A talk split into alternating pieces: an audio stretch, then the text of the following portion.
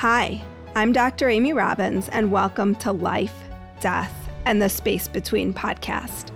I'm a licensed clinical psychologist and medium, and here we explore life, death, consciousness, and what it all means. Dr. Shamini Jain is a psychologist, scientist, and social entrepreneur.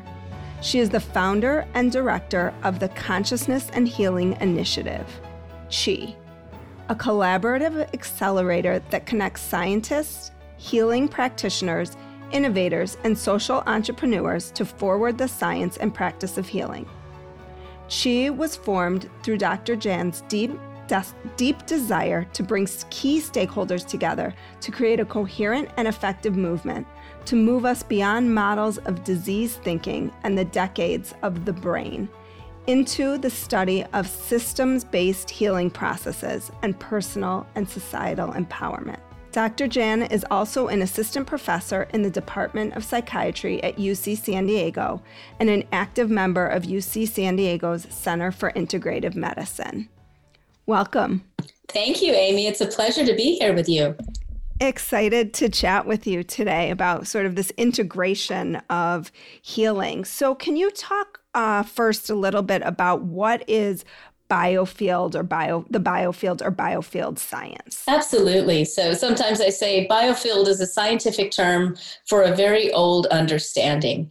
And the way we describe biofield in you know in our western scientific world are basically fields of energy and information that guide our health so, what does that mean? You know, there are parts of the biofield that we know very well already that are easily measurable. Things like our electrocardiogram, right? We put electrodes on the heart and we measure our heart rhythms, and they can tell us a lot about our heart health. We do the same thing with electroencephalograms or EEGs, where we put electrodes on the scalp and we're basically measuring the electromagnetic readouts from the brain through the head. And those tell us something about our state of consciousness as well as our state of brain health. So these are examples of biofields that we know about, that we already recognize the clinical usefulness of. And then there's a whole other aspect to biofield that is subtle in nature. And this is the stuff that has been talked about by healers and healing traditions and indigenous forms of medicine for decades. So these are things that have been described as prana, chi, ki, subtle energy. You know, in the European uh, traditions, they sometimes call it orgone. You know, variety of different names for this subtle energy, which was thought um, for you know centuries, millennia, really across the globe, to be a very important driver of health. And you know, health meaning health on the physical level, health on the uh, um, the emotional level, the mental level, understanding that these are all connected. So, what's interesting is if you talk to a person who says, I do research in biofield science, they could be looking at electromagnetic readouts even of cells. They could be, you know, looking at cell structure. They could be creating devices, for example, that, you know, put out certain pulses of electromagnetic frequency for healing. Some of those we know are like PEMF, for example, pulsed electromagnetic frequency um, signals. Um, there are other ones as well. So there's a whole variety of what you can study in biofield science. You can also study subtle energy, and that's what I've done a lot of my research in personally. So when you're studying subtle energies, what does that look like? How do you study that? It's a great question, you know, and so what biofield scientists, I'd say, here in the West are trying to do is marry our modern scientific tools with deeper inquiry into you know these states of consciousness that people go into when they're doing healing work and ex- examining the outcomes of the healing work. So it's really not that different from say studying even something like psychotherapy in that regard because we're just scratching the surface, honestly. You know, you've probably seen those graphics of people looking at different parts of the elephant. And that's kind of how biofield science is right now. One person's looking at the trunk, one person's looking at the tail. You know, everybody's got a piece of the puzzle. In my case, what I do is I study healing therapies like Reiki, therapeutic touch, you know, and healing touch. So many different modalities are out there. And we do clinical trials research. So we look, for example, to see whether or not, you know, one of the studies that I did that was published in the journal Cancer, um, which is great because that's widely read by oncologists. It's a pretty top tier journal for cancer doctors. Um, we did a study that was a randomized controlled, placebo controlled trial where we looked to see whether hands on healing would reduce fatigue in breast cancer survivors. And, you know, I don't know how much detail you'd like to go into the study, but I just want to say this was an important study to do because you might know, Amy, that cancer related fatigue is the number one complaint among cancer patients and survivors. And what some people don't know is that about a third of patients, even after they go through chemo, they go through surgery, they go through radiation, sometimes up to 10 years post treatment, are suffering from debilitating amounts of fatigue. And modern medicine has not really come up with a solution to this. So there's no drug you can take that's going to make the fatigue go away, right? So, you know, we were, I'm sitting here as a clinician, I'm a clinical psychologist like you, and I was thinking, well, we've got to do something for these women. There's got to be some solution. So I went to my healing teacher, Reverend Rosalind Bruyere, and I said, if you were going to work with these women that had debilitating amounts of fatigue, what would you do? You know, and how do you understand that as a healer?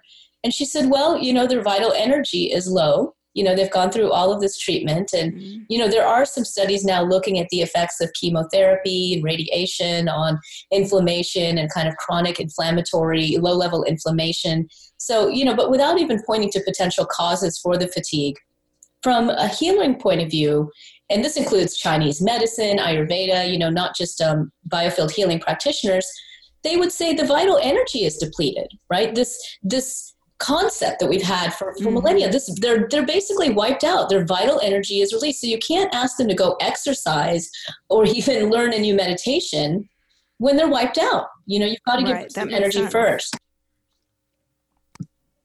So I said, What would you do? And she said, Chelation. And I said, Okay, what is chelation? And chelation is a, a common kind of, if you want to call it technique, that's used by many different healers where it's a hands-on technique amy. You basically start with your hands on the body. You start in rosalind's version which is adopted by many other healing traditions. You start at the feet and you work your way up. And if you ask her what she's doing or you ask other healers who do the same thing you say well what is it you're doing? You've got your hands on this person. What's happening? And they'll say well i'm working with the body's vital energy system to stimulate a healing response but I'm also working um, specifically with the bone marrow chi. That's the way Rosalind would describe it, right? I'm working, mm. I'm getting into the bone because she's the, she's the type of healer where she can put her hands on someone and basically feel all the way into the bone. Okay, and that's how she teaches her her students. Different healers do different things, but that's how Rosalind works. So he said, okay, that's interesting. You know, Rosalind's a very highly regarded healer. She's been involved in multiple studies over the years, um, over the decades, honestly. So we said, why don't we try this out? So we studied that um, and we gave people, we gave our fatigued breast cancer survivors eight treatments over four weeks. So that was one group. And you and you said you controlled for placebo, yeah. so I'm guessing they didn't know what they were being treated. Exactly. For. So they knew. Right. Well, they knew that they were going to be. So we had three groups. One was a waitlist control group that you know we told them they could get sessions afterward if they wanted, but we just wanted to follow them, you know, as they usually got treatment. And so you know anything that they were currently doing for all the people, we said keep doing whatever you're doing. We're not going to tell you to stop doing anything. But the waitlist control group didn't get any kind of intervention. Okay, then we had the healing group that got the actual healing intervention by trained healers. There were four of them that had experience working with cancer patients. Then we had another group that we called the mock healing group internally, but to our clients or to our, you know, our participants, we said, you know, you may be randomized to either hands-on healing or touch alone. And you won't know which group it is. So if you decide, if you get told you're getting sessions, you're not going to know whether it's actual healing or whether it's touch alone. But both are shown to be beneficial because they are. Touch itself is mm-hmm. beneficial. So we kind of set up that expectation, first of all, that if you're going to get sessions, you're probably going to get some benefit no matter what you get because that's the truth. They probably would, mm-hmm. right? And we wanted to kind of keep the expectations the same. So our skept- we had four skeptical scientists who had absolutely no no experience in energy healing and who didn't practice yoga, who didn't practice meditation. They exercised. They were young, fit, you know, people, um, but they were really what we would call true skeptics of of healing. They didn't believe one way or the other. They weren't anti it and they weren't pro it. They didn't know and they didn't care. You know, we paid them to do the hand positions. We had all the sessions done in silence and after each session, we even asked women, well, what do you think you got? You think you got healing or touch? And how connected did you feel with your practitioner? And, you know, how much do you feel like this treatment is helping you? So we measured all of these placebo variables as well as having what we would call a placebo control group. And we put all those variables into the analysis. So when we were looking at the effects of fatigue and cortisol variability, which I'll get to in a minute, we were not only able to compare them by groups, but we were able to put in these variables like specifically the people who believed they were getting healing, regardless of what group they were in. Or specifically, you know, did your belief or in connection with your practitioner drive the effects? Or was it really whether you were in one group or the other? So we really took a very nuanced approach addressing mm-hmm. these placebo factors and examining them. And here's what we found we found that the women who received actual healing dropped down to fatigue levels of what you would expect for someone walking down the street. So it wasn't only statistically significant, but it was massively clinically significant, right? This is after a month. Not only that, but we found that the women that received the actual healing showed improvements in cortisol rhythms during the day. That's called cortisol variability. And I'm sure you and your listeners have heard about cortisol. People call it the stress hormone. Well, like everything in the body, it follows a rhythm. And it turns out that that rhythm of cortisol is actually very prognostic that is telling of you know clinical indications like depression and fatigue that is we find that breast cancer survivors who are suffering from from greater levels of depression and fatigue have kind of whacked out cortisol rhythms. I guess that's the only way to, mm-hmm. to describe it because they're all. Well, and it makes sense if you yeah. were under a large amount of stress through a long period of time. Yeah. Cortisol levels are probably. Sleep, everything. I mean, everything's just sort of dysregulated. There are all these reasons why you can have that dysregulation. And that's important because cortisol regulates the inflammatory immune system.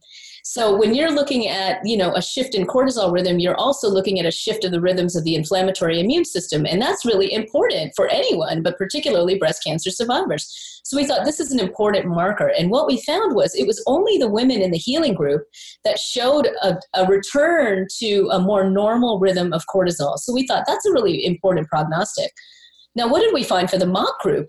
We found also a decrease in fatigue that was statistically significant. So, just coming in and laying on a table, being touched, being in a positive environment, feeling connected to your practitioner, all that stuff matters. That's what we right now call placebo, but we could just honestly call the foundations of good medicine. Okay, so mm-hmm. these things matter. As it turned out, their decrease in fatigue wasn't as much as the as the uh, women who got the actual healing. So they dropped down to about levels of what you would expect for a breast cancer patient about to go through chemotherapy, according to the data that we have. Okay, so they dropped, but not quite as much, and there was no change in cortisol variability for those for those women and this is all also compared to our waitlist control group who got nothing right mm-hmm. so the mm-hmm. study is published in cancer and we did you know a lot of really great deep analysis on that but i guess the point of it is it's fascinating to me that you can study these subtle energy you know modalities if you want to call it that these healing therapies. And here there's no stretching there's no needle there are no cognitive effects to explain away the results. That's why i find it so interesting right? Because mm-hmm. it's not mm-hmm. like when you practice yoga or meditation you're not working with subtle energy. I mean all of these practices acupuncture all of them talk about moving energy in the body. But what's fascinating about studying healing practices is you can't explain away the results with a needle or with stretching or anything else so how does this get under the skin? And this is where the biofield science paradigm is so important because essentially what it's telling us is you know we're more than a sack of chemicals interacting chemicals. We're more than just uh, separate organ systems. You know we all of these systems are connected. And amy you know you you might know this but some people don't know this. 50 years ago if you even suggested that the emotions affected the body you were laughed at Okay. So the idea that your emotional state actually affected your physiology was considered completely ridiculous. Okay.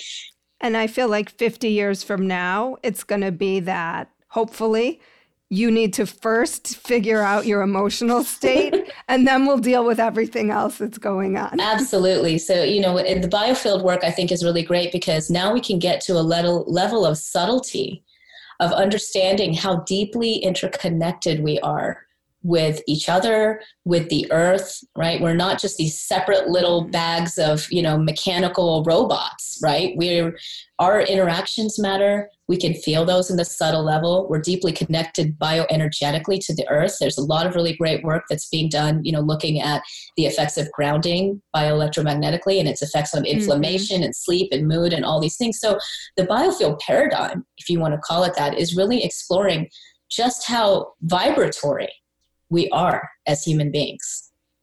So, can you explain a little about psychoneuroimmunology? Because you talk about that as well. Absolutely. And really, I see biofield science as an extension of psychoneuroimmunology, though my colleagues, not all my colleagues, may agree. So, as I mentioned, 50 years ago, this idea that your, you know, your emotional state was tied to your health was considered heresy.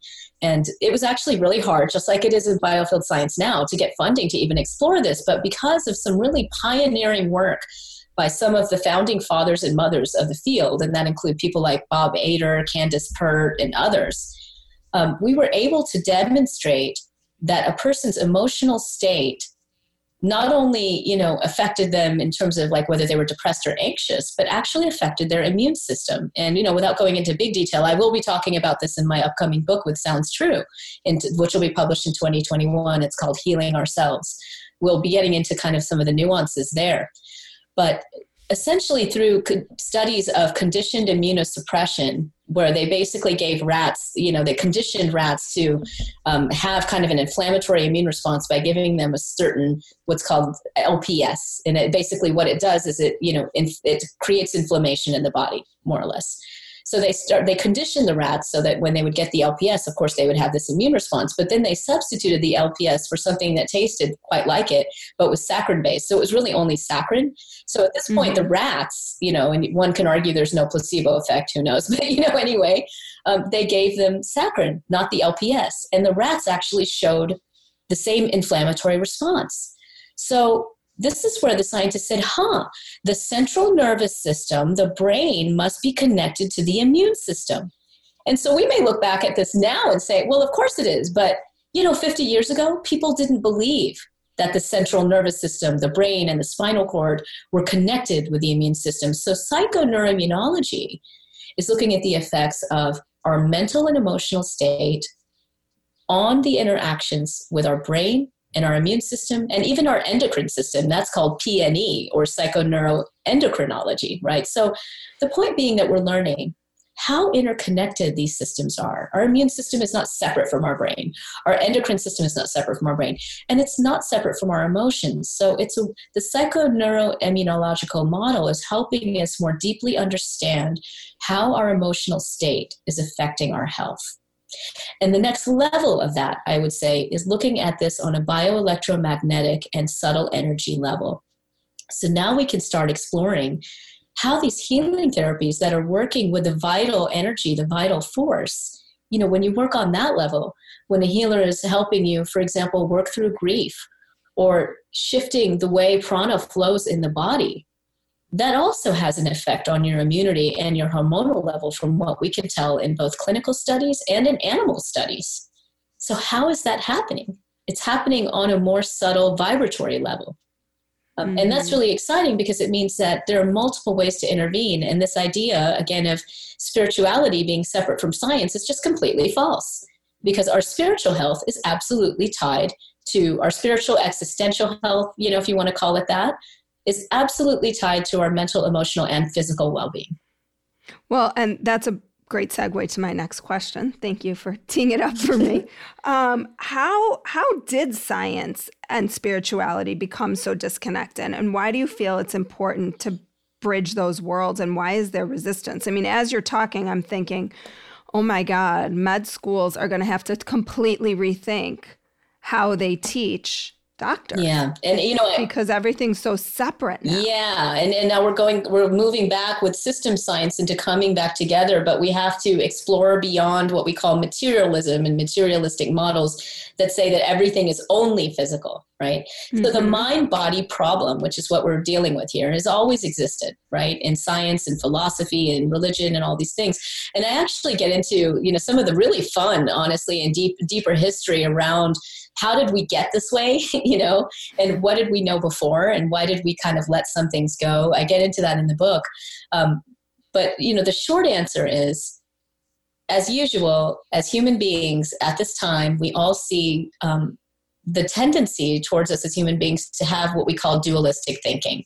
It's either mm-hmm. this or that. And so essentially what happened was you know, way back when, you know, in the 1700s, you know, possibly even earlier than that, we didn't really understand why certain diseases happened. And so we would call them bad spirits and we would do these rituals and we would do other things to try to get rid of the bad spirits, but it was only so effective. And then, you know, we came up with germ theory and all of a sudden we had antibiotics and we were able to cure people. And, you know, so that kind of led us towards a more mechanistic, um, materialistic, meaning, you know, looking at material substances like chemicals and drugs to treat the body and rid ourselves of outsiders, right? Meaning outside germs. Okay. So we had what, what, what was the thinking? Okay. There's a germ. It came into the body, just like the virus, right? That we're talking about now. The virus comes, mm-hmm. invades the body, takes over. We have to attack it. So there's all these wartime metaphors going on and all of that. And that's all great because all of that is true. But we, we decided, you know, we had a hammer and everything was a nail so that was that's right. the issue right so it's either this or that either you're totally holistic and spiritual and you don't believe in vaccines or you know it's you know it's that so we see that kind of dualistic thinking going on now where people are always trying to pin you in one box or the other mm-hmm. so we let go of all of the holistic thinking and examining the body as a cooperative system that interacts with its environment when we started really just going really straightforward into germ theory, materialistic medicine, all of a sudden we saw the body of a machine. It's not coincidental. This was happening right during the Industrial Revolution, right? Because it's zeitgeist. It's you know, it's the times. The times shape the culture. It shapes our thinking, even in science. So we, you know, we got rid of holism. We got rid of witchcraft. Got rid of witchcraft. We got rid of all these things, right? Because we just couldn't hold both realities. And so I believe what we're coming to now in every way, certainly in medicine and in science, but even sociopolitically, okay, is we need to come together. Mm-hmm. In the mm-hmm. same way, we're not saying that no one should ever take a drug or ever have surgery, you know, or take a vaccine. You know, I certainly wouldn't say those things. I'm not anti any of those things. But I do think that there are probably other solutions there that in some cases can be potentially more gentle, more non-toxic, and more preventative. And that's really where you know we we need to be looking now. How do we bring these systems together so that they can function in harmony? And how can we look at holistic medicine as a way of preventing disease before it starts? So instead of getting into a disease model where everything's broken on the physical level already, if you talk to healers or holistic folks, they'll say you'll see these shifts in the energy system before they manifest in the physical body. Okay, mm-hmm. if that's true, we should be able to develop technology that measures some aspect of the subtle energy system and detects disease before it starts. That's part of you know that's part of the game changing i'd say preventative medicine technology that is in my opinion well within reach. So you pose this question in your ted talk. Will we have the courage and freedom to explore these more difficult scientific questions when they don't fit in with the current scientific paradigm do you think we we will? Yes absolutely. There's no question. And i mean i'll just speak a little bit to our nonprofit consciousness and healing initiative um, or chi for short. And for those who are interested i highly encourage you to visit, visit our website. It's www.chi.is or chi.is and, we, and it will be no one needs to worry. It will be posted as in my show notes and oh, everything. Oh, so people will have access to that. Oh, beautiful. Because we've got some amazing resources we want to share with the community. And basically, we just did a 13 month deep dive into an area that we called systems mapping for healing. And the long and the short of it is through that process where we interviewed over 60 stakeholders, we identified over 6,000 publications we created an infographic for everyone that shows almost 400 clinical studies of biofield therapies that are out there. We identified over 250 just subtle energy technologies that are currently being marketed. There's all kinds of amazing stuff in there. And we, we developed an 81 page report, which is actually very readable, that you can hand to anybody who says, What the heck is healing in biofield science? And like, is there a real there there? And is it just placebo? That report is awesome. It's really super easy to read. And we have like an 11 page, you know, what we call call an executive summary or just a very basic summary of results. Um, what we learned is that there are entrepreneurs, there are technologists, there are over 400 researchers worldwide, there are hundreds of thousands of healing practitioners that are ready to take this to the next level. So, our work was basically to develop a map for what we call systems change. Okay, we have this smattering of evidence now, and it's, it's honestly more than a smattering, but I'm going to be a little bit conservative and say, let's say it's a smattering. We have you know 10 to 15 just really stellar preclinical trials with cells and animals that are suggesting that biofield therapies affect physiology. We have numerous clinical trials although they're small and they need to be expanded and replicated that are showing the effects of these healing therapies on you know not only just natural killer cell cytotoxicity or cortisol variability or other things but you know meaningful things in terms of like post-traumatic stress disorder you know mm-hmm. that, that, that post-traumatic stress decreases that depression decreases that fatigue decreases that suffering decreases so you know the, the question is okay how do we get healers more integrated into healthcare and how do we mm-hmm. also teach people how to sense the biofield and use it as a self-care system how do we deepen our experience of meditation of yoga you know how do we tap into our subtle energy field our biofield and use it to foster our own health so this deep dive for 13 months was basically trying to answer all those questions and we have this amazing systems map that basically is charting the way forward so there is a forward momentum. Many people are involved in it, many organizations, um, many researchers. So, you know, our our you know our folks right now in the business field are saying this is essentially going to be the next mindfulness. This is the next level. Well, you got to get insurance companies on board, absolutely. Right? Yeah, and so there's they're yep. they're always the ones that are you know all about treating disease but not treating it's it's like a defensive strategy versus an versus an offensive but i'll tell you i think they have lessons learned now with you know the debacle uh, for treating chronic pain and everything else i mean i can't name names but i hmm. spoke with someone who is considered one of the top 10 influential people in congress right now and what he told me was if it works we want to use it and i will talk to the insurance companies so there are some things that need to happen first. We need to mm-hmm. have proper certification of healers that respects the diverse fields of study and experience that they have because not all healers are the same. Yet there does need to be you know if you want to integrate into the system you've got to have certification and things like that. And i know there's some healers that are never going to want to integrate into the medical system and that's okay too but we want to be able to empower them with sharing the evidence behind the practices because that's only going to augment their ability to communicate what it is that they do and the impact of it. So ultimately, what does it mean to heal? So I can give you my answer, which is very simple. And honestly, I think it's pretty resonant with pretty much every healer I've talked to, which is healing is bringing you closer to your soul nature. I love that. I mean, it's really that simple. And it's when you realign with your soul nature that you see these flows of prana shift. You see the other shifts in in you know in your system.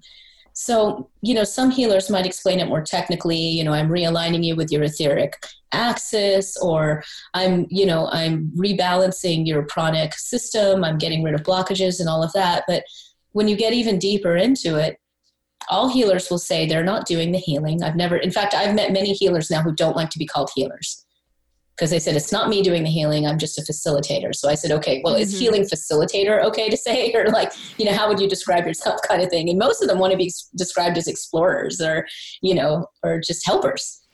Well and years ago you probably know Daniel Siegel? Absolutely. He's lovely. Yeah. Yeah. Yeah. I saw him speak, I don't know, 20 years ago, probably at this point, and just like was enamored. And I'll never forget that he said, We are all fellow travelers on this journey. Just some of us are a little further ahead. And so we're helping those who come to us to to to journey beside them basically and i thought it was such a beautiful way of thinking about it is like yeah we don't even you know when people come to me i don't heal them i just help them see what they need to heal mm-hmm. that's that's kind of how i think of of my clinical work is mm-hmm. just holding a mirror and helping helping that process along for them um, I love that. What a beautiful, what a beautiful healing is bringing you closer to your soul nature. I love that. Yeah, I really think it's that simple, you know. And again, in the book, I actually kind of describe from the point of view of Jain metaphysics and you know Vedanta and things like that. You know, there's actually they describe the whole process, and we probably don't have a full time to get into it now, but they describe you know karma and what's karma's role and kind of how it influences the biofield and you know they describe something called the karmic shield essentially which is or you know a karmic cloud so your thoughts words and deeds all of your actions influence your consciousness i mean it's really that simple so when you're realigning with your soul nature you're realigning with you know essentially the depths of who you are. And in Vedanta, you know, we call this Satchit Anand, right? Because your essential nature, your soul, your spirit, however you want to describe it, your ascent God, however you want to describe it, the essential nature, what some people will call pure consciousness or unbounded consciousness, is ever knowing, ever blissful, ever truthful. So the more you realign with that, the more you're literally clearing, you know, your karmic path to live more in alliance with your soul. Mm-hmm. And you know they have a whole metaphysical model of how how this works, which you know I share in the book. So this is really deep knowledge and it's not just one culture it's from many different cultures. So you know i see part of my role as a bridge builder. I'm uh, east indian. I was born in south carolina. All my friends were baptist christian. So i had been you know used to kind of being a, a fish out of water huh? Well kind of but i mean for me yeah. as a deeply curious person i would go to church with them you know and i was like oh i want to learn about this and and they would ask me about my religion. And so you know, I think it's really beautiful. We can just start building um, bridges between of understanding between our traditions and cultures and respect each other's without feeling like we have to adopt one or the other or be scared of the other one, right? Mm-hmm. Um, because if you really get really deep down into it, it's all one. It's just different language. Yeah. Yep. Well, thank you for your time today. If people want to find you, uh, I know they can find you at the Consciousness and Healing Initiative. That will be all of this will be on my show notes, but go ahead and let them know where else. Yeah, absolutely. Well, um, you can visit my website at shaminijain.com, and I'm sure you'll probably have that on the show notes because that's a pretty long URL to try to spell out. Um, yeah. So, and I'm, you know, I'm around. I'm be, I'll be teaching at Esalen on the what a program that I call the Well of Being, which explores well-being both from the scientific and the psychological as well as the subtle energetic. I'll be teaching at Esalen in September so far. That hasn't been canceled.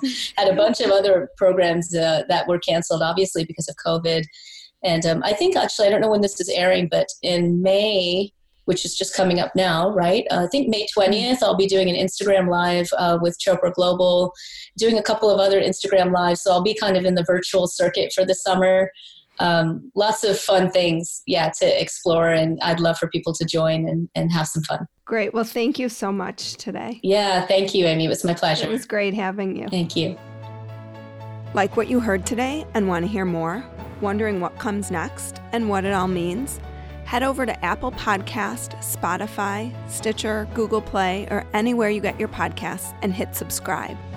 Also, if you could take a minute to rate and review my podcast, I would really appreciate it.